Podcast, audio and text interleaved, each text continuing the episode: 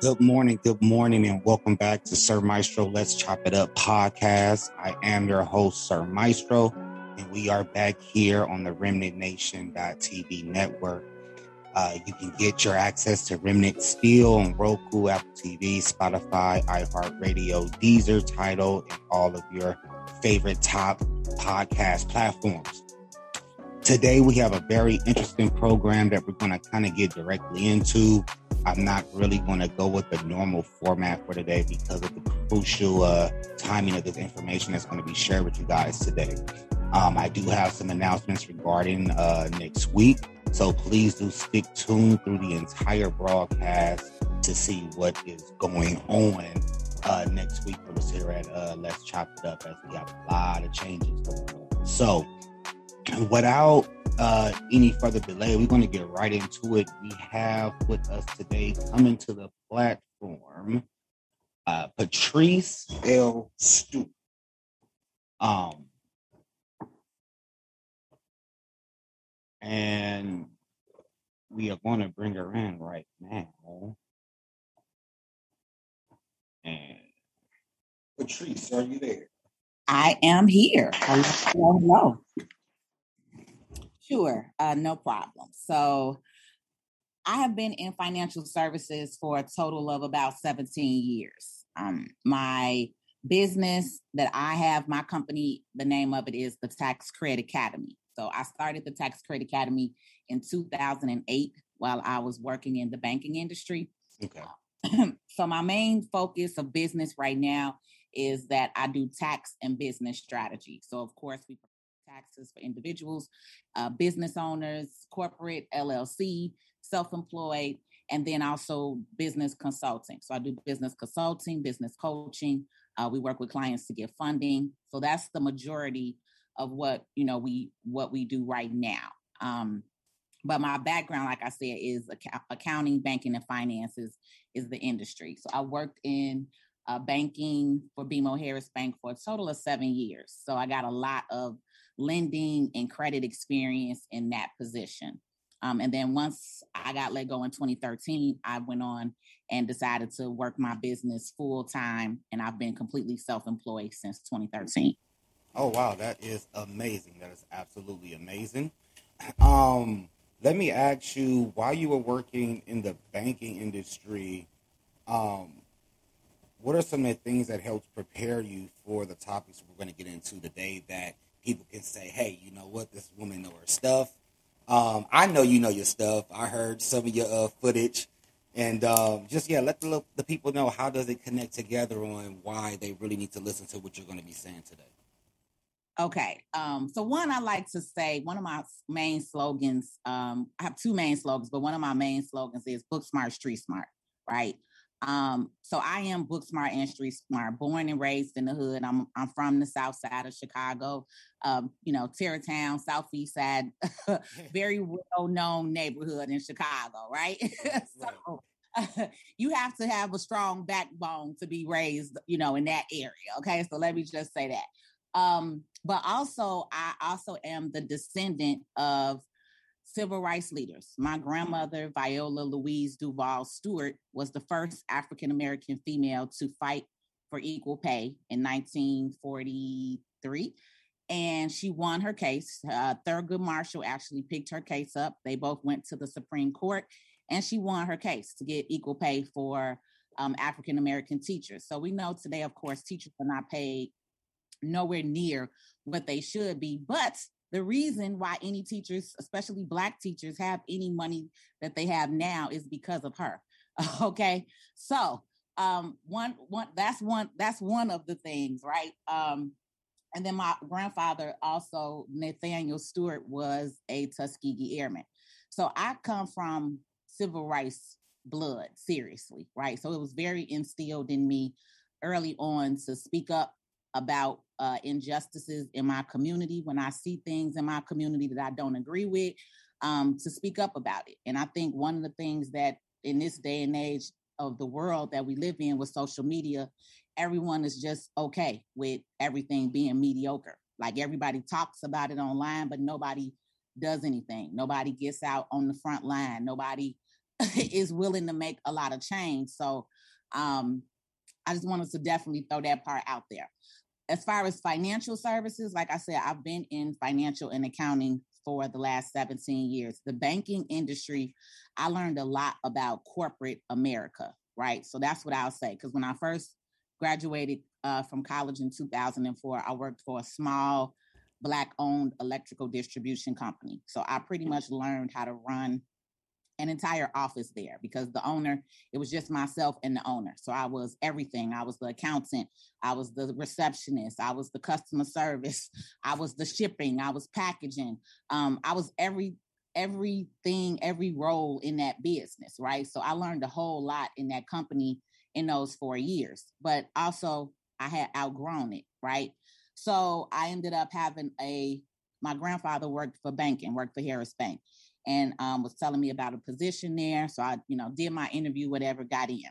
But while I worked there, I worked in the um, sales department and I was a sales consultant for almost a year in Buffalo Grove. So I got to look at people's bank accounts. What I did every day was I analyzed your bank account. So I, I looked at every dollar that you spent. If you went to the casino, if you paid your mortgage, I was looking at it, I was analyzing it, right? Um, and so that's when I got to really learn like how this world and system works. Like you're constantly being watched, you're constantly under, you know, um, review, right? And that's what a lot of people don't understand. Even in your bank account, somebody is at the bank looking at you, how you spending your money. So a lot of people don't know that, right? Right. so I'm like, okay. So I, I learned that. Then I learned, okay, the bank flips our money. So when you put, they want me to, you know, have you lock in a five year CD. You have a hundred thousand dollars. They want you to lock that in for five years. Well, the bank is flipping your money, making money all kind of ways every single day with your hundred thousand, and they giving you like point zero zero two cent on you. You get what I'm saying? Absolutely. And so, and so when I learned that, I stopped letting my clients come in. Like when my clients came in with a hundred thousand dollar check, I would tell them, uh, no, you're not about to put that money here, you know, in this um in this five year CD when you can go meet, talk to um, you know, my friend uh, Jake over here at with a financial services firm, and he can put you in an index fund making eight percent. You know, and so um, that's what started happening because I when I when I was in banking, I was really there for the people. I wasn't there for the bank. I wasn't there to put you in the product that the bank wanted you to go in. I was there to make sure that you were in the right product that was going to be best for you. So I knew I knew then that I was different um, so that's when I actually started my company. I started P Stewart and Associates. That's that's what I started my name out as originally, and then I changed it to Tax Credit Academy in 2016. But my um, company was P Stewart and Associates, and I started it in 2008, um, like right after I, I I started working for the bank because I realized, you know, okay, I got something here where I can maybe help people because of the inside knowledge that I have from the bank.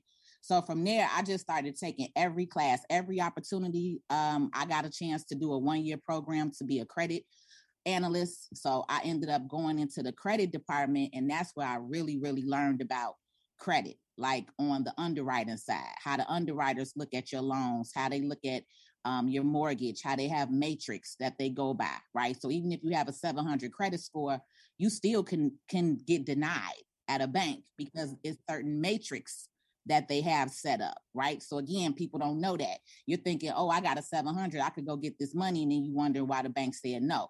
So, you know, I learned a lot of inside, like I said, with that, with that banking. Um, so even though BMO, uh, you know, as far as their pay, because I, I was only making $40,000 in 2013. So when they let me go my first year out, I made $98,000 in six months. So I got let go March 2013, I started, I took a, like a month or two off. Um, and then I really honed in in my business probably like June. So from June to December, my bank account uh, showed about 98,000 in deposits. So I knew then I could bet on myself and I would never go back and work for a corporate job again. And so I've been completely self-employed since that day. That's right. You know what? Um, on that one, we uh, give you a little applause on that one. Um, that's a remarkable story.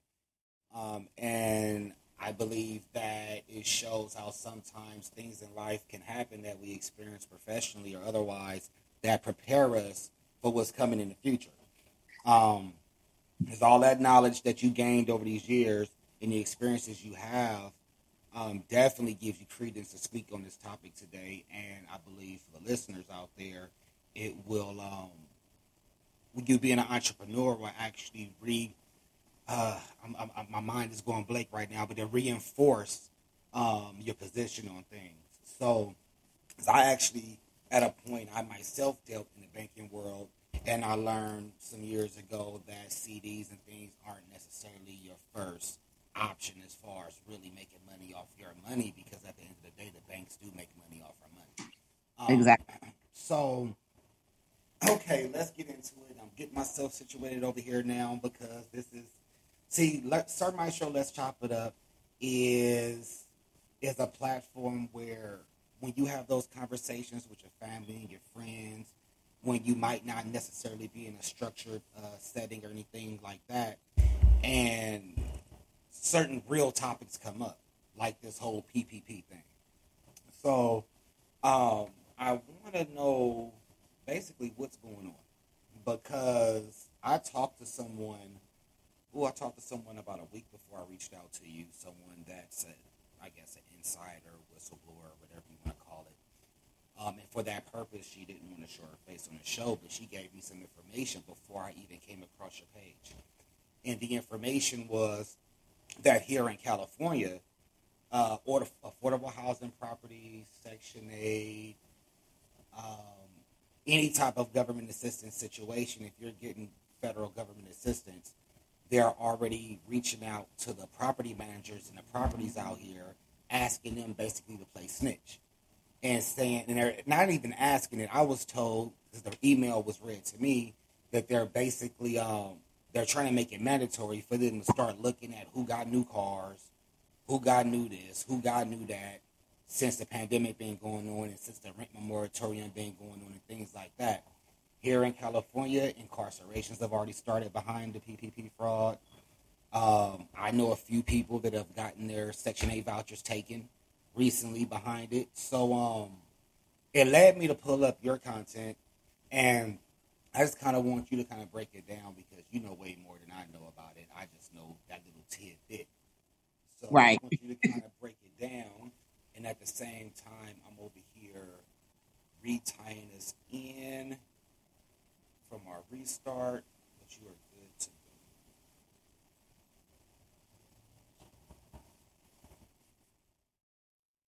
I don't know if you faded out a little bit. Did you? Was I supposed to start now? Oh yeah, you, yeah. I'm sorry. You, you're good to go. I'm sorry. okay. Um. So okay, as far as the PPP, you want me to just go over the program itself, or about the video? Is that about about the information you were sharing in the video? Because okay. I mean, I know for the most part, everybody knows about the PP loan, and everybody knows whether they legally qualified or not. Everybody knows whether they use mom and them name, whatever the case may be. However, nobody's really prepared, I feel, and I know nobody really knows the extent they're taking the the the, the, the response to this. Yes. Um, everybody's thinking that it's just going to be, hey, at the worst, I'm going to have to pay the money back whenever I get it. I mean, not to mention that the average person that gets that money is not going to have it to pay back, or they're not going to want it to pay it back. You know how we are in our community. Mm-hmm. Um, a lot of us can barely get stuff out the pawn shop, let alone pay back a federal uh, a federal loan. Exactly. Um, so, but on top of that, I know from what I was reading this email from someone that for someone that works in the state of California um, that they're taking it much further, and the email verified everything you were saying in your video. So I just want you to kind of break down what you were going over in your video so people can really get a real understanding of how serious this is. And I heard a point of your video where there was a, a possibility of if you did do this, where you might at least want to try to go do that and try to do something right. Um, but right now, ain't nobody really doing it the right. I know in California. And disclaimer, ain't nobody here snitching, uh, none of that type of stuff, all y'all. Uh, I've had positive and negative feedback the last few days about going over this topic. However, my response to the negative commentators have always been I'm always here for my people. I'm always here to bless the people with knowledge. We've all made mistakes in life, some better than others, or some worse than others, some bad decisions. However, this is a critical situation that's going to be messing up families, households, incomes. Exactly. This is about to be bad. And the sad thing is, in my humble opinion, we were blind as hell and didn't see it coming. It was a setup from the gate. But, because, I mean, I mean, since when does America just give away free money like popcorn? But I'm gonna let you deal with it and explain it to the people. And yeah, right. Okay. Um. Okay. So basically, you know, the video that I did that went viral. Um. I, I, I just was tired. You know, I'm in um I'm in financial services, right? And so people like me who really were assisting our clients with getting it, um, you know, most of us were charging, let's just say 10%, right? On the back end. Most of us were charging 10% on the back end. So if you worked with a, a real professional, right? You were if you got a full twenty thousand dollar loan, you were paying like two thousand, fifteen hundred to two thousand dollars on the back end, right?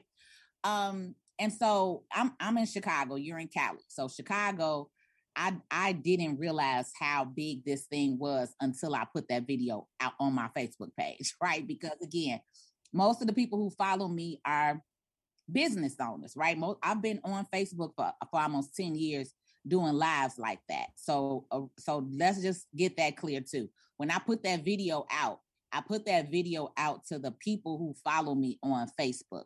Majority of the people who follow me are business owners, right? um, because that was the problem that I was having is when, when they were coming in to do their taxes, I had that question on my intake sheet. And a lot of people didn't want to share that with me, right? They were they was kind of scared to like, oh, and I'm like, because I was cussing them out, right? Again, I'm I'm book smart, street smart, and I'm down to earth. I'm not a stiffy, you know, like when you walk in the bank and all stiffy. No, I'm I'm gonna keep it real with you. I'm if I'm gonna do your taxes or I'm gonna work with you as a business client, I may get in your butt a little bit, right? I may curse you out a little bit and then we're going to fix the issue. But I need you to understand that you need to level up, you know, and that's the problem is unfortunately in community, we don't talk enough about finances. And that is the reason why this happened, right? So, um, because people were being told, um, oh, it's it's a startup loan. Oh, you can do this. Oh, you can do that, right? And the, the, the biggest issue was it's all on SBA.gov for free. You could have verified it. You, you know what I'm saying? You could have looked the information up.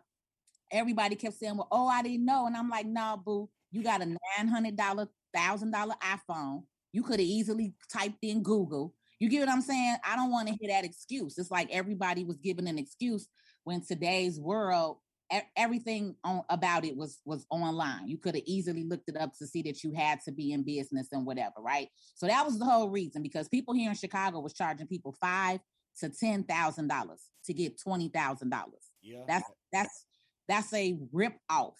One, anybody that paid five five thousand dollars and up, you got scammed. Period. Point blank. Period. And and that was the other thing. Half these people was like, "Oh, well, my friend, uh, that ain't your friend, boo." because all of my friends who were in business, I gave them the link for free. Even though I do this, you get what I'm saying? I'm in business. And if you were a business owner and I knew you, I'm like, man, this a five year old could do this application. Go on there yourself. I just sent them the link, right? So to me, I'm like, that ain't your friend because no friend is going to charge you five grand to do a five minute application because it literally was five minutes. Um, so my video was I wanted people to understand again with me being in taxes. Um, a lot of people were not aware, of course, because they did not do their own application. Majority of these people, right? Even if they were real legitimate business owners, they still didn't do their own application. They let somebody else do the application. So I wanted people to understand the application process and why everything is happening the way it is now. Because um, one, you had to submit a Schedule C form. Okay. A Schedule C form is a legal tax document. Okay. so it is attached to your 1040. Anyone who is self employed, an independent contractor, or a sole proprietor, they file a Schedule C tax form on their tax return. So, in order to get this loan, you had to submit a Schedule C or a drafted Schedule C. Now, people were saying on my um, video, oh, drafted, it doesn't drafted, it doesn't have to be filed. No, that does not mean that. Drafted just meant you had not filed the tax return at that point, but you still are agreeing to it. You get them? It's still much pretty much saying, I'm going to file. I'm drafting this Schedule C, which means I'm going to file it, right? Because it's still elite, it's still based off of that Schedule C form. That's how you got the loan, based off of that form. So whether you submitted a real Schedule C or a drafted one, it's still a tax document. So I need people to understand that. Um, so this is the other thing. If you were on low income or Section 8, right, you're telling the government you can't afford to pay your rent. But now, in order for you to get that $20,000, they had to put on your Schedule C form that you made $100,000 in your business. so you're telling the government you can't afford your rent. So they paying it. But now you just went and got $20,000 from the government, from the same government that you're telling you can't afford to pay your rent, just a different government department. And that's what they didn't understand either. Um, people think because, oh, you've been telling, you know, a lot of these women been getting child care, all kind of stuff, right? And some of these women make more than what they're supposed to be making. And they think, oh, just because they haven't got caught, that the governments don't talk. No, baby, the government's been talking. They've been talking for years. They know that you make uh 75,000 and you still getting child care and you lying saying you didn't get this and you didn't get that. You know what I'm saying? It's just so many people that you're not going to always get caught up right away. But eventually the ship falls. and that's that's exactly what this PPP thing uh, was because, and and I'm also say this. The other reason why I got on there is because um, I was telling parents to tell their kids to shut the hell up, pretty much, mm-hmm. because our race is the only race that is on the internet posting, scheming, and scamming. Man. All you saw was last year was 10k scam, 10k. My I went viral last year about the EIDL 10k thing because I got on cussing and fussing about that. right? Because I'm like, no other race. You don't see no Hispanics, you don't see no Asians, you don't see no uh, um, Indians, you don't see no white man, you don't see no other race posting, scheming and scamming all on Facebook, all on Instagram. So then now you wondering why y'all getting looked at, why your applications are being looked at more with this PPP because your kids was all over the internet and don't know how to shut the hell up. We're the only race that don't know how to move in silence. Mm. Everybody, every race was doing fraud. That and that was the reason of my video too. Because some people were like, "Oh, you agreeing to the fraud?" I'm not agreeing to nothing. But it's not. I'm not the moral police either to decide who should be doing this and who should be doing that. America been ripping us off for years. We all know we owe, we are owed our 40 acres and a mule. So however them kids got it, whatever, that's that's not on me. But I wanted people to understand how they got that money. You get what I mean? Because so many people didn't, they just got the money, but they didn't know how they got it. And that was how they got it. They had to tell the government that you made $100,000 in your business to get 20,000. Now, the maximum was 20.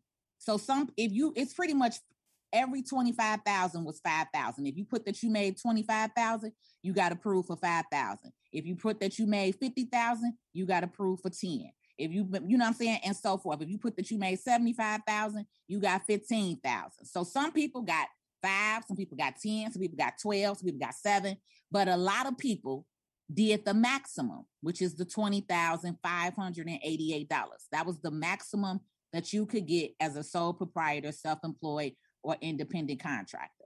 Now, the other thing is if people got the loan before February 15th, what the problem is is the biggest problem with with the PPP and why I didn't apply or why I didn't um, suggest any of my business clients applied last year for the PPP was because you had to when you did that hundred thousand, you had to claim that as net. So as you know, like you said, you in banking, you got gross income, and then after your expenses, you got net income. So anyone who applied before February 15th, you on your loan had to say that you had a net income of one hundred thousand dollars. You do you, so on a Schedule C form, you pay about an average of 36%. So if you got a hundred grand, the IRS is looking for 36,000 in taxes. So that's another reason why everybody getting audited this year, why tax season is so slow, why a lot of people are still waiting on their tax payments because everybody that applied for that loan last year, the IRS is like, where our money at? Where our 36% at? So they they're auditing the tax returns because they want to see did you file the Schedule C on your taxes, which many people didn't. So again, you told the government you had a Schedule C or you drafted a Schedule C, and then you filed your taxes this year and you didn't have a Schedule C form on there at all. Hmm. So I did make a statement saying, you know, that if, if you didn't, that you should think about amending it, that you should amend it, right? again, that was a, just a broad statement. That was not me telling people to go and immediately amend their tax returns. Um, you know, I was really again talking to my real legitimate business owners because a lot of people are still legitimate business owners and they just didn't file the paperwork, right? So that's who I was talking to in in, in that instance, right? But that's the, that's that's the biggest thing is that hundred thousand dollars.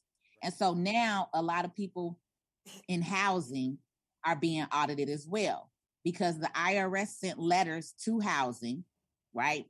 Um, and the IRS also sent letters to the lenders because they wanted to see and verify these different loan applications.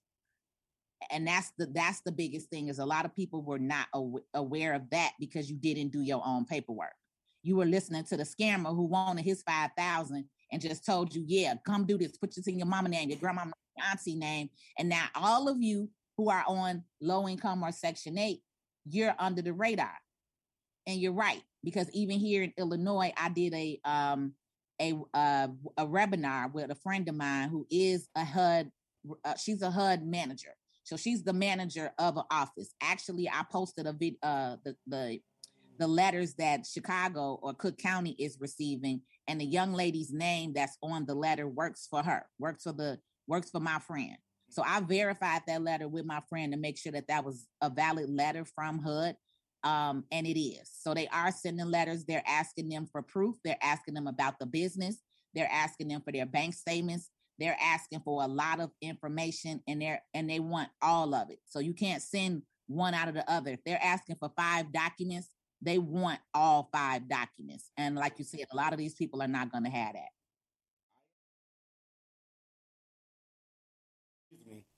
I want to inject, interject real quick here because I'm listening to what you're saying. And I'm thinking, well, okay, they basically, what it sounds like is, okay, so let me take a step back here. So, coming from where I come from, I grew up in Watts, um, which is in Los Angeles, California. Um, I'm not going to make it seem like I had the most craziest uh, background, but it wasn't always all peaches and cream either. So, of course, I've made my decisions and I've gone and made my decisions in life, sometimes taking risk here and there. The old me, y'all, take it uh, risk here and there with the thought that, hey, you know what, America this, America that, whatever the case may be, so I got to get mine. I got to get that bag. It is what it is. However, one thing I've always tried to do is, God forbid, if I do have to take a chance, or if I do have to say, you know what, I got to get mine, it's that time, whatever, to be smart about what I'm doing.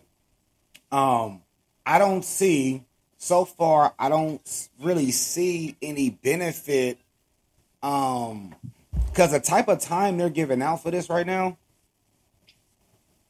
on top of the fact that they're taking people's housing and stuff, on top of the fact that they want their money back, something that I think people are not thinking about is it's federal because it's through the SBA and they're they're back the, the loans are uh the loans are bank backed, but it's through the SBA. feds are coming repossess your stuff, whatever you bought with that money. Um, I know I know about two or three people so far that I've had the majority of stuff that they purchased with their PPP repossessed, and they're incarcerated right now for some serious time. So my question is, well, I'm not even sure if it's a question because I guess I'm just perplexed right now because I thought that the whole point of if you are going to take a risk, unless you have no choice, for it to be worth it. And I guess I'm trying to find out where would it be worth it for somebody not to do it the right way and just to say, hey, I'm gonna take that risk. I ain't tripping off no schedule C, don't even know what that is. Because I know if you're not low income, they're still gonna catch you because you gotta file taxes next year. And if you don't know what was filed this time to get you that money, how are you gonna know to do what's right next year to keep it up? So um right. yeah, that's, so that's it, right. Yeah. So it, it's it's sounding like the question is, is it really worth it? Is No. the risk worth it? Um not. I mean, you know, obviously we know like okay, it doesn't add up. You know, I know I did a, a live a couple days ago and uh, I made a comment about uh, about the uh, broadcast uh, with the PPP crackdown, and the guy says, "Well, you know, you know what it is. We take our chances. We do what we do." And I said, "My brother, I've taken many chances in life. Some I'm not proud of, none of which I will talk on on this platform where social media police can use against you. However, have I taken risks and chances in my life? Yes. Have I done things in my life in my past that wasn't technically the right or legit thing to do? Of course. Um, Right. but I was Yeah. always taught that you're supposed to be smart with the risk you take. And it sounds like what you're saying is a person taking this risk is like a person going in a bank, robbing the bank with no face mask, and then standing there and waiting for the police to eventually arrive. They might not come right away. They might get caught in traffic. Uh, you know, they might have to make a detour on the way, but at the end of the day, you still standing there waiting like an idiot, and they on the way in route, and they they know exactly who you are because they got not just your picture. In this case, they got your social security number, the most important numbers that will ever apply to you in life. Yes. Come on here. Come on. here. So I, I don't. I I mean, I was listening to your video, and I'm like, man, I'm like, okay. I knew again. I knew you was legit, even though uh, what you just said right now about your friend with the HUD letter. That right there confirms the person I talked to out here in California. She read me a direct email from the uh, from an, from the California Home Association out here, and this email has directed all the uh, property managers of affordable of affordable property housing to start snitching on people. The person contacted me, which made me lead you up. Um, um excuse me, that made me uh, look you up because she contacted me nervous because she said, "Well, this puts me and my safety at harm's way because when people business start popping up, the question, you know us, well, how you find out I had a new car? How y'all find out I bought this and I bought that? So what's going to come out? you know that property manager snitch you out be, and not be, by choice; they're being required to right now. Who in the specific the, the specific questions in this email were who who got a new car during the pandemic? Uh, who got new jewelry? Who seemed like they got new clothes? Who seemed like they've been going on trips? I mean, they're getting in your business. Oh my God. They're Really? getting in your business, and it's been made mandatory. The person, I delayed this program because I was actually going to have her on here with us, and I delayed it a week because initially because she's scared. Number one, her job. She don't want to lose her job for sharing that information with me, so I will not say her name at all. Yeah. Um, my hood person out of it too. Yeah, yeah, you know, so and then definitely want her to be safe, but this is real right now. Um even us business owners, we know I mean, come on, you know how business goes sometimes. You know, don't put that in your name, put that in your business name, kind of give yourself a winning chance. Um, buy yourself some time, figure it out. But the average person went out here, they bought all these Hellcats. That's another thing.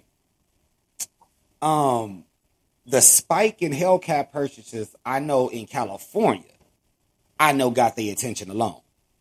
Wow. But it's okay because in a couple months, y'all, I'm gonna be just like our brown brothers out there. I'm gonna be at the local auction buying y'all Hellcats for under ten thousand, and just open, okay. me, open me up a little used car lot or something. Let me tell you my plan right now. Sir Maestro's opening a used car lot soon as this hit the fan for real, for real. Um, I mean, even if you're gonna take this chance, just like back in the day, you know, some of us sold a little this, some of us sold a little that. And the idea was always to take some of that money and put it in a situation that if all goes bad, you're gonna be good. The average person that got these PPP loans, not just once but twice, as if they didn't know. As if they didn't know. Round one and round two. They ain't, they barely got five hundred of it left. The average person. Um, and you're doing this. What this was makes it so crazy. This is happening while the rent moratorium is going and being extended. You're not paying a lick of that rent.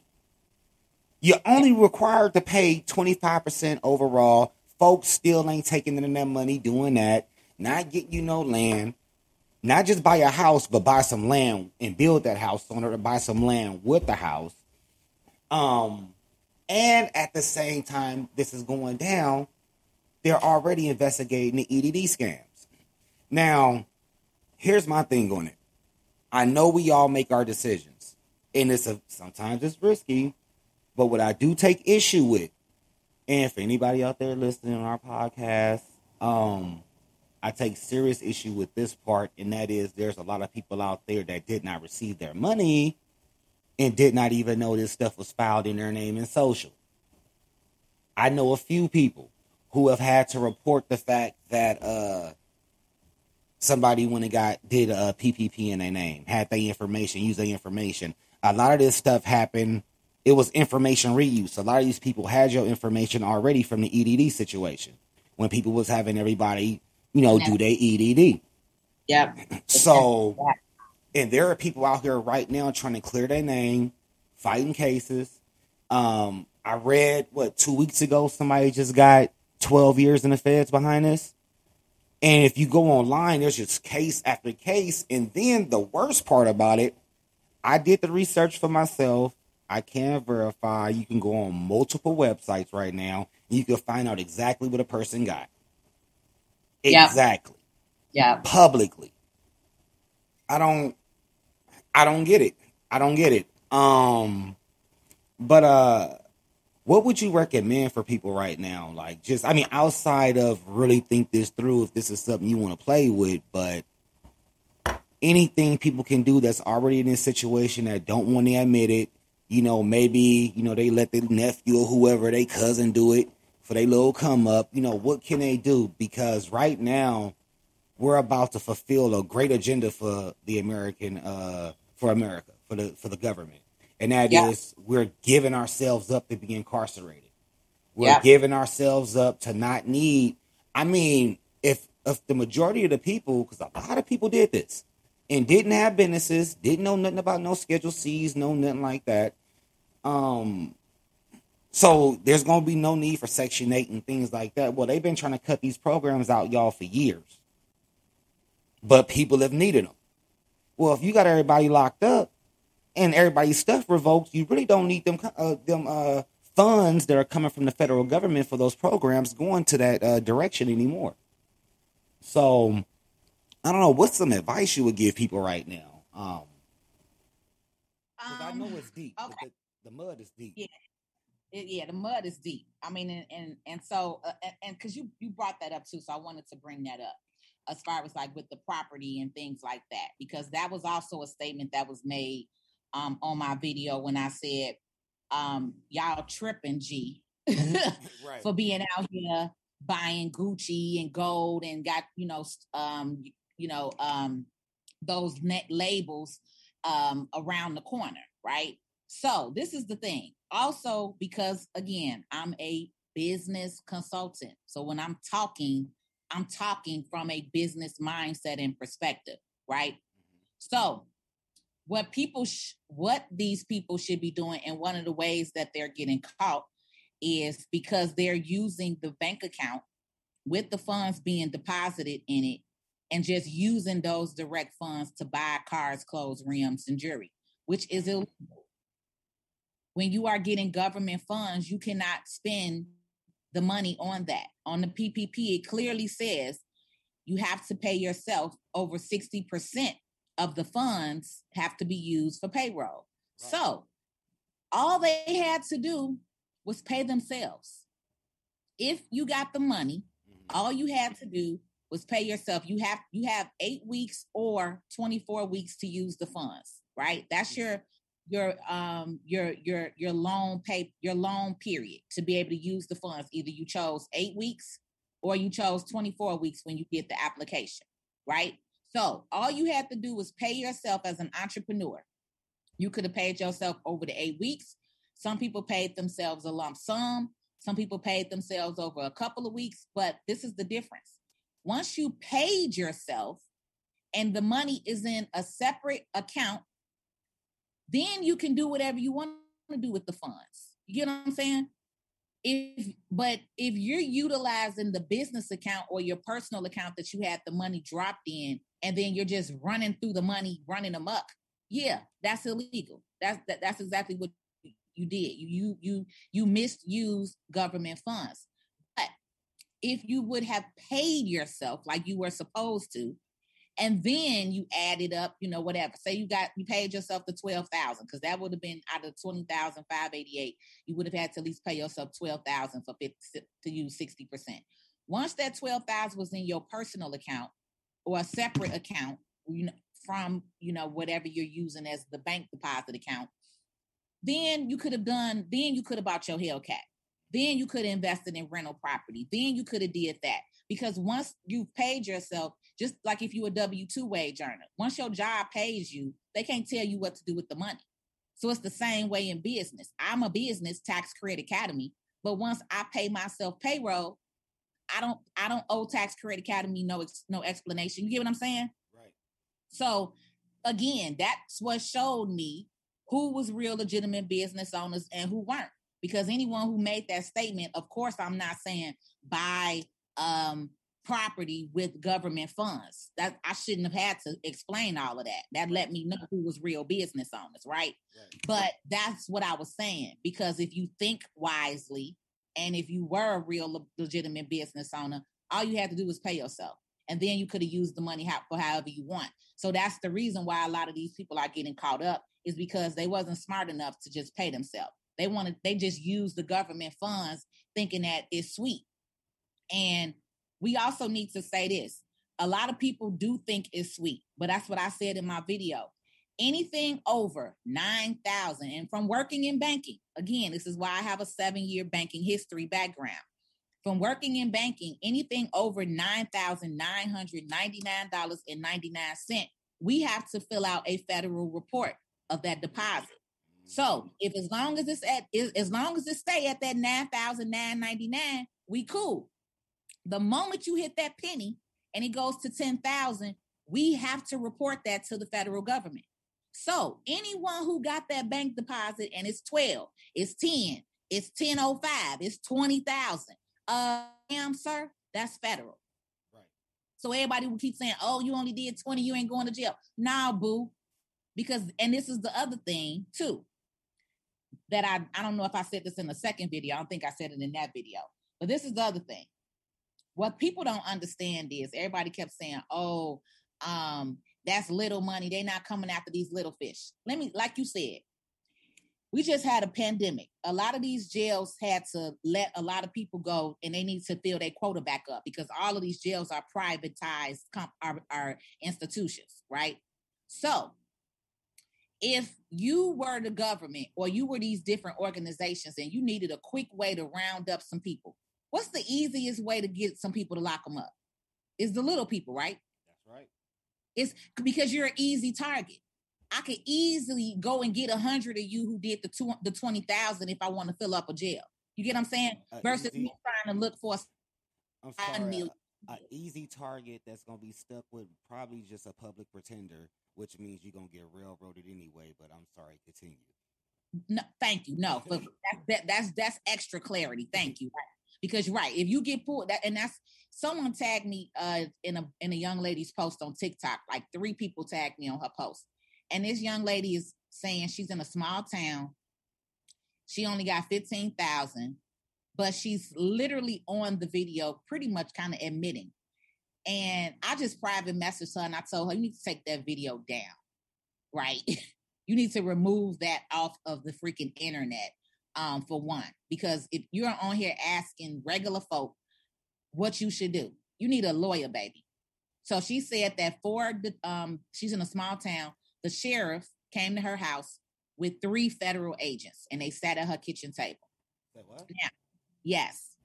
So I said, okay, well, you didn't go to jail immediately. So obviously they don't have that much on you, right? So but then she got on here and, and made the video. So that's why I was like, you, you didn't just pretty much told on yourself. but at the end of the day, that is a whole prime example. And that's what she was saying. All of us thought because we were in these little small towns that they weren't going to mess with us. Mm-hmm. But in reality, you're an easy target because, like she said, the sheriff, I, well, like I told, like I said uh, in the post, baby, the sheriff don't got nothing to do in that town. So he can easily go around to all y'all houses and take the federal agents right to where you are. You know what I mean? And that's what she said. They laid all the paperwork out. She said they they had her sister's salon information, they had her tax information, they had something else, but she said they laid all the paperwork out in front of her. And I and and my thing was um well, you weren't arrested, so they need some information from you. You get what I'm saying? So either either they wanted you to t- to tell who did the application because that's the other thing. They could see IP addresses. They could see if a hundred applications was entered in off this one IP address off this one computer. So that's another thing that people who didn't do their own application. Um, I kind of say that's one benefit to them is you didn't do the application itself you did you know what i'm saying? But it's still in your name and if the money went to your bank account then you're to be included in you know in it. But i would say that's one of the good things is you didn't do the application because if somebody was telling you oh i'm to do this i'm to do that and then they put something else on there you know they will have to see what the government or what the federals uh, are to say with that liability. But if you got the money and you spent it you know, it's like, well, you know, you know, you know what I'm saying? It's like it's still gonna be like, well, you maybe didn't do the application, but you so took the money and you spent the money. Right. So right. you and you that's the thing. So it's people like, oh, well, I didn't know. Well, you really can't say you didn't know because you you took the money and then you spent it however you wanted. You didn't even, and that's what I was saying in the video. Half of you got this money, lied saying you got this business.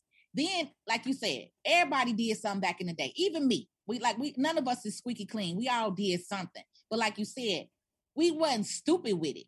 Right. Like if we if we did do something, it the goal was to always make a move to make you some more money or like you say start your business so that you can do what you need to do for your family and provide and have money the legit and legal way we didn't we wasn't stupid like me and my crew we never went to no damn gucci and gold and bought no dumb bags and made um all these trips you know what I'm saying? You don't do that. Like if if when you do bust a move, as we call it, you got a you got you have a plan for it. You have a real solid plan for it. And that's the only thing that I would say will save some people is like if you was a hairstylist and you got proof you've been doing hair for 10 years, then you cool.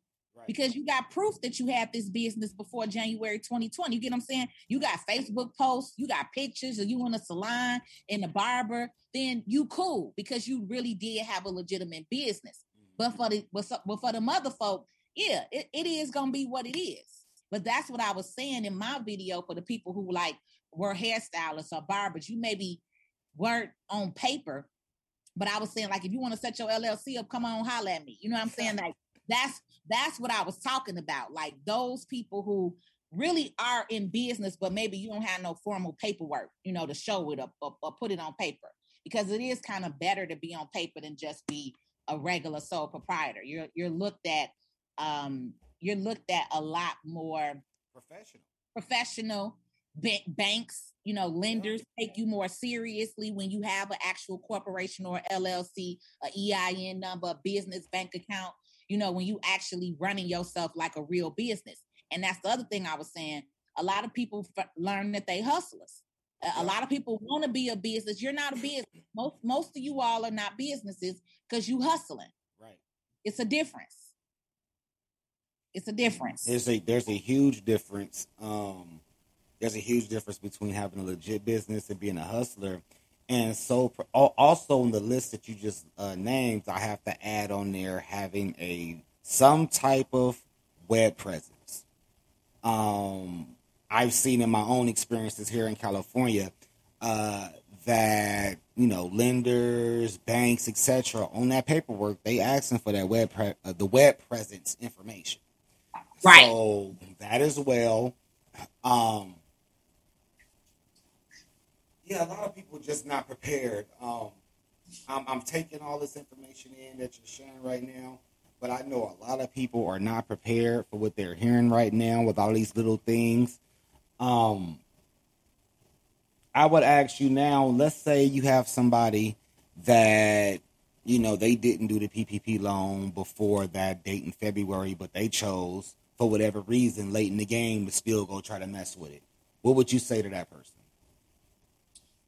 I mean, technically, the same things, you know, apply. Same apply. right, but the benefit, the benefit of applying for of applying after they made the changes, and the changes didn't really go into effect to like middle of March. So I'll say if you got funded after February 15th, but definitely after like March, like March 10th or 12th, um, because it took the banks a couple of weeks to update the record. So um, Biden and them changed the rule February 15th, right? Where um, because anyone who last year applied, like I said, you had to show a net income of $100,000. So a lot of business owners rallied together and did a petition against the SBA and, and pretty much said that that was um, discrimination because a lot of small pops and uh, small pop, small mom and pop shops and, and small businesses, um, unfortunately, they do claim a loss. You know, when they are in business, depending on when they started in business, sometimes it takes your business five, six years to show an actual profit, right, right. or more. Um, and so then they, so what they did was they changed the rules in February, saying, okay, now the if you apply, we will accept a negative Schedule C return, or we will accept a um, you know, you pretty much writing off majority of your income. So that's the best that I could say, kind of legally on here is the benefit of you applying after that after that law when um, those changes went into effect was you didn't have to claim a net income of a hundred thousand. You had to you had to claim you still had to claim gross of a hundred thousand, but then you could have wrote it off pretty mm-hmm. much. You could have wrote it down to zero. You could have wrote it down to 5,000, 10,000, whatever, but you didn't have to claim a net income of a hundred thousand. And that's a huge, huge difference from anyone who applied before February 15th.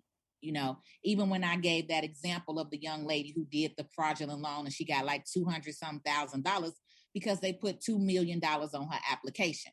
Well, she didn't realize too that that was $2 million net income. You get what I'm saying? Right, right. Because she applied last year. So it's like, ma'am, you got 267,000 and you on here complaining about losing your section 8. Your mindset is whack as hell because you should have been able to buy 10 buildings with that. you know what I'm saying? You shouldn't have been worried about no section 8 after you got that kind of money. Like you should have had a real plan, action plan in place. And and as we see, you know, and, and she's uh, under federal investigation, you know, and, and and in her case, she's definitely going down because um the money, the dollar amount, mm. the dollar amount, the dollar amount. Yeah, they not they not gonna take that on the chin. As, as we say, not at all. That's too much. Yeah, and that was her thing. She came, you know, and, and, we in a private group, and she was trying to get on there and tell other people, like, y'all, y'all, don't do this. It's real. And I'm like, you knew it was real, boo, when you didn't have no freaking business and you took 267,000. Like, how are you okay with that? And then you on Section 8. That don't even make sense. That all doesn't even make sense. I've been saying the whole time that heads are about to roll. They well, they're already starting to roll. Yeah, they're rolling. like seriously, they already rolling. It's not just Chicago. It's not just California. Um, and we blessing y'all with this information right now because we love our people. And we all have been there before, certain situations, other situations. We ain't did we ain't did this one, you know, um, but we love our people. We want everybody to have a clarity on why you should not do this if you can avoid it and what's coming down the pipe. Um, I'm thinking about the single moms. Yep, that was my doing that video for real. Yeah, I'm thinking I'm thinking about the single moms who single moms, single single family household. You go down, your child got two options: the system, unless the family take them in, and you don't even know if it's a family member that's only taking them in for the check that they're gonna get for taking them in. Mm. That's that's that's that really is really the reason what uh, led me to want to do this uh, show today. Um, thinking about those single moms and thinking about the people also that I've been hearing out here that yeah, there's a PPP uh, PPP loan in their name, but they have not seen a dime, and they didn't even know that the application was put in. Like people who did not legitly know, just like all the people that uh, have been complaining that people when it got EDD in their name, but they never actually filed for the EDD themselves, and people are having to really clear this stuff up. Um, but something you said a second ago that I want you to let the people know. You mentioned about you doing LLCs and things like that. Um, myself, when I've done my LLCs in the past, you know, I've went with a competitor, LegalZoom. Um, I'm on I'm on the uh, I'm on the live with you today, and you said you do uh, LLCs. So I kind of want you to let the people know, you know, maybe you want to throw out a price into them for doing an LLC. How can they reach you? Um, because they might want to get something done and get going the right way. Right. So, um, my booking site is my company name, which is um, Tax Cred Academy. So T A X C R E D, and then Academy A C A D E M Y dot A S dot me. Um, so that's my main booking link. And then, uh, of course, I have my office phone number, which is 773 253 8668. Um, and then they can call and speak with, um, they'll probably speak to my assistant because she answers the phones. and if they have questions, but, but on my booking site, um, I have an entrepreneur starter package. That's what it's called pretty much. And on there, um, you know, we'll we're able to get you assisted. That package usually works for most states. Um, we do like to kind of just verify what state that you have. Um, and then it, it might be an additional fees, but most of the time, uh, uh, the fees were, are, you know, are all included in that one package. And we set up your EIN, we set up your LLC or your corporation. Uh, we'll get you your articles of organization or your articles of corporation. Uh, we do your trademark search. And then we also make sure that we verify the, your name search with your local city and state as well.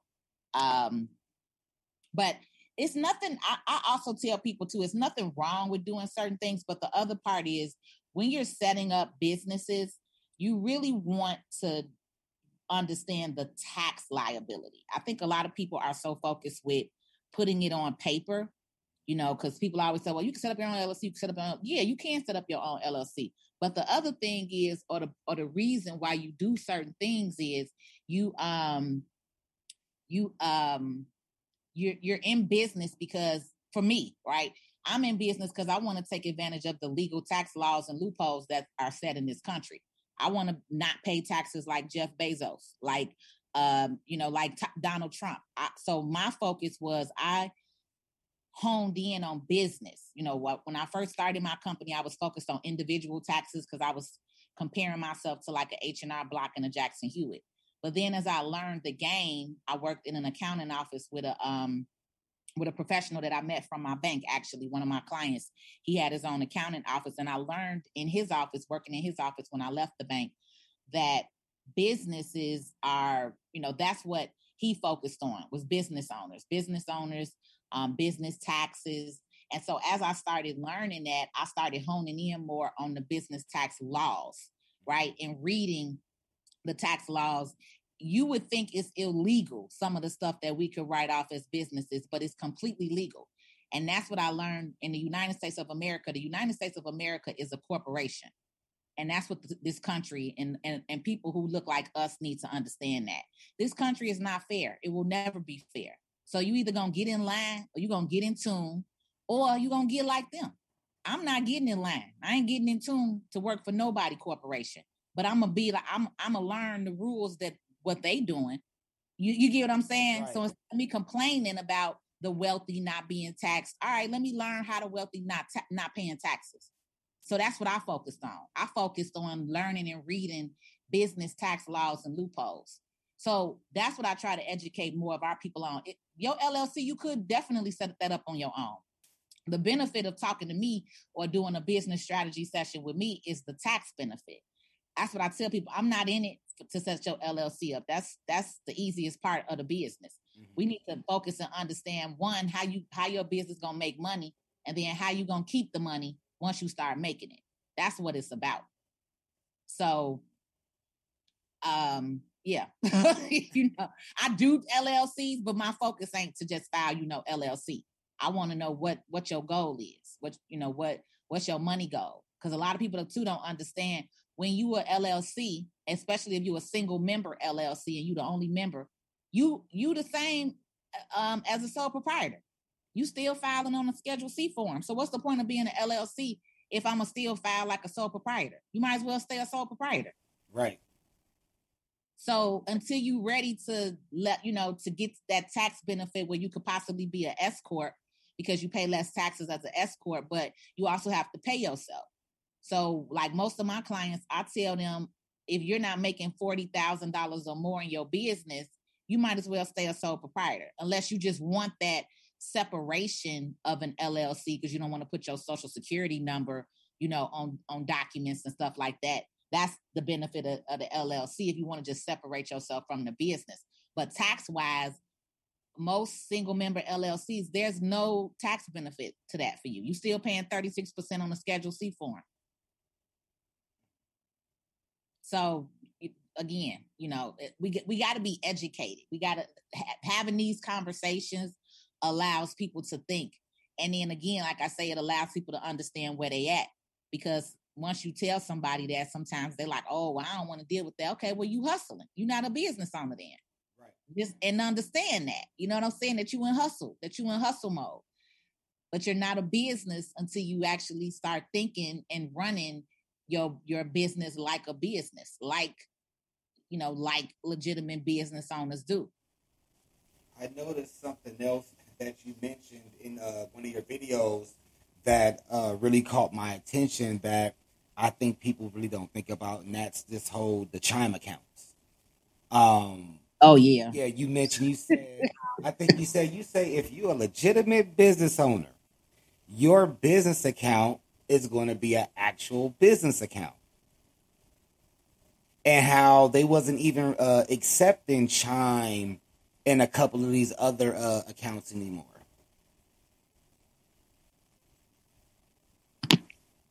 I'm sorry, can you repeat the last part? Um, you're saying how like Chime and stuff like that, they wasn't even accepting those accounts anymore. Correct. Um, so again, you know, uh, we we need to understand how real business owners work. Um, you know, most most of us legal, legitimate business owners, we don't accept, we don't use Chime, you know, and that's what I was saying in the video. We have real bank accounts, Chase, Bank of America, PNC, Wells Fargo, right? Um, but a lot of people who do fraud do, you know, or a lot of people who are who names are messed up. If you owe the bank or you in ChexSystems or you in um uh early warning systems, then you can't get a regular bank account. So you may be doing business on Chime, but so many people um, who who submitted Chime applications, the governments were having problems with that. So yeah, after a while, they stopped accepting Chime accounts for those applications. Um, an, another thing of that is with Chime accounts, it's very easy to shut the account down. So again, uh, when when lenders are lending you money, they want to be able to have a, a real checking account, a real uh, account where they could draw their payment from, right? Um, and so Chime is almost is almost looked at. It's it, they'll let you open up a checking account, but in the banking industry, it's still kind of looked at like a prepaid kind of card service, if you get what I'm saying. Yeah. So, and that's why they stopped accepting a lot of those because that they're not a real bank account, not for business. Okay, okay, okay. I hear you. So that's a lot of information. Um, it seems like it seems to me that for those who did do it that aren't legit business owners, they may want to contact you as soon as possible and get some clarity. No, no, no, no, no, no, no. I want to be real clear. I'm not working with nobody who's not a real legitimate business owner. Don't waste my time calling my office. I have all kind of free content online. Watch that PPP video. I, we just went over stuff here, but I'm not in the business to be helping and assisting people who are not real legitimate business owners. Again, right. I put that information out there because so many people who look like me got in this, but your mindset alone of, of how you got into this, I'm not, I'm not on, I'm not on that. I'm yeah, been that, done that. So that yeah, let, let's let's be clear. I'm not. do not contact my office if you are not a real legitimate business owner. You cannot show proof or paperwork. If you let Pookie and them do your application, you're gonna have to just figure it out, baby. Or or listen, watch the video. But yeah, I, I need to be clear and clear on that because I'm not putting my name, my company, my business. I'm not attaching nothing to nobody. A lot of these people are calling my office and I'm turning them away.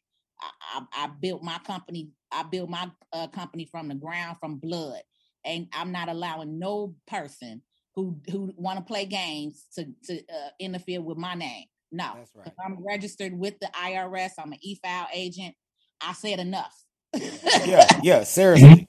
Well, you um um y'all here, you need to be trying to be legit or be legit you want to start a business legitly, you ain't doing no fraud or nothing. This the person you need to go ahead and do your business with. But if you own that nonsense, hey, I'll Keep tell you uh, firsthand. She has plenty of content on YouTube. Uh, Patrice L. Stewart. Um, it pops up plenty of information. So um, whether it's this program or the ample information she has on her platform, uh, trust and believe you'll get all the info you need. But I feel you because I would have said the same thing to be clear. Um, actually, one of your videos, I've seen somebody make a comment, um, which reinforces the reason why I'm glad you just said what you just said. Um, because sometimes people can hear a person just giving general information, you know, like you said, to legit business owners uh, and things like that that usually listen to your content and people hear it and think, oh, you're just trying to help out those that's trying to this and that and all that. So I am glad that you made that clarity. So we about to go ahead and prepare to wrap this up. I do thank you for being here today. Um, I know we had a little issues get going this morning. Um, and I'm actually going to tell you something before I end the Zoom, um, the Zoom part of this with you. But I'm about to go ahead real quick and segue to a segment real here that we do towards the end. And this is my Mr. Sir spin a wheel. Um, and usually if I have a guest, I'll spin the wheel and whatever the uh whatever the wheel lands on, we send the guest that free of charge from the uh Remnant TV merch uh section. So trying to see Actually, I'm going to what I'm going to do is we we did that. So I'm just going to actually send you an email with the um. I'm gonna send you an email with the options on there and just ask you uh pick an option and that's you know another thank you gift for coming on the platform this morning. Um, we are going to reload the video part of this um, broadcast for you guys immediately as it uh, as it's over and it's going to premiere. I got a bunch of texts over here. That's why I kept looking at my phone. I have a bunch of texts over here with you guys trying to get the live link, um, trying to get the live link clarified. And I know we I did a restart this morning, So I'm about to re-air it in a couple seconds as a live premiere, so you can guys get in on it with no problems, and it will be available on demand after that, uh, in full on RemnantNation.tv in video. You'll be able to access that also from your Roku and Apple TVs. And if you just want the audio only, Spotify, Apple Podcasts, iHeartRadio, you name it, you'll be able to pop it up. So again, we want to thank Patrice L. Stewart for coming on. Uh, her again. Very educated sister that gave us a lot of direct information and a lot of need to know information um, that I know a lot of us didn't know out here. So um, we thank you again directly. Um, and for everybody else, please make sure you tune in next Thursday. Um, next Thursday, we have a special broadcast. As you guys know, out here in California, we're preparing for our governor recall election, which is scheduled now officially for September 14th, uh, September 14th. Uh, 2021, uh, as we're having our recall election, and actually one of the candidates that is running for governor will be joining us next week for a virtual town hall. I have a whole different setup I'm about to be working on between now and next Thursday, so please join us. You guys will enjoy it. It will be available via video and audio. And again, this is an official town hall with an official candidate running for uh, California governor. You can look her up. Her name is Carla Canada. You can pull her up on Google and online. If you live in California, if you go to school in California, if you're a non resident but you visit frequently, you do not want to miss uh, this first of many town halls leading up to September 14th. She's the first official candidate we're going to have on the platform, and we're also already reaching out to others that may want to come on the platform and give their take on some things. And you guys will be available, or you guys will be um, excuse me, not available, you guys will have the opportunity to ask questions directly. I'm going to open the platform up. You'll be able to ask directions correctly, and you'll also be able to use a call-in number as well for my audio podcast listeners out there. Whether you uh, you listen on Podbean, iHeart, whatever, you'll be able to call in directly as well and uh, ask a couple of questions. So, again, it's always a pleasure coming to you guys here Sir Maestro. Let's chop it up on the RemnantNation.tv network. Um, there's a lot of things that work right now. We have the reality series coming with someone next month, finally. Um, we're going to start filming that in two weeks when they get in town.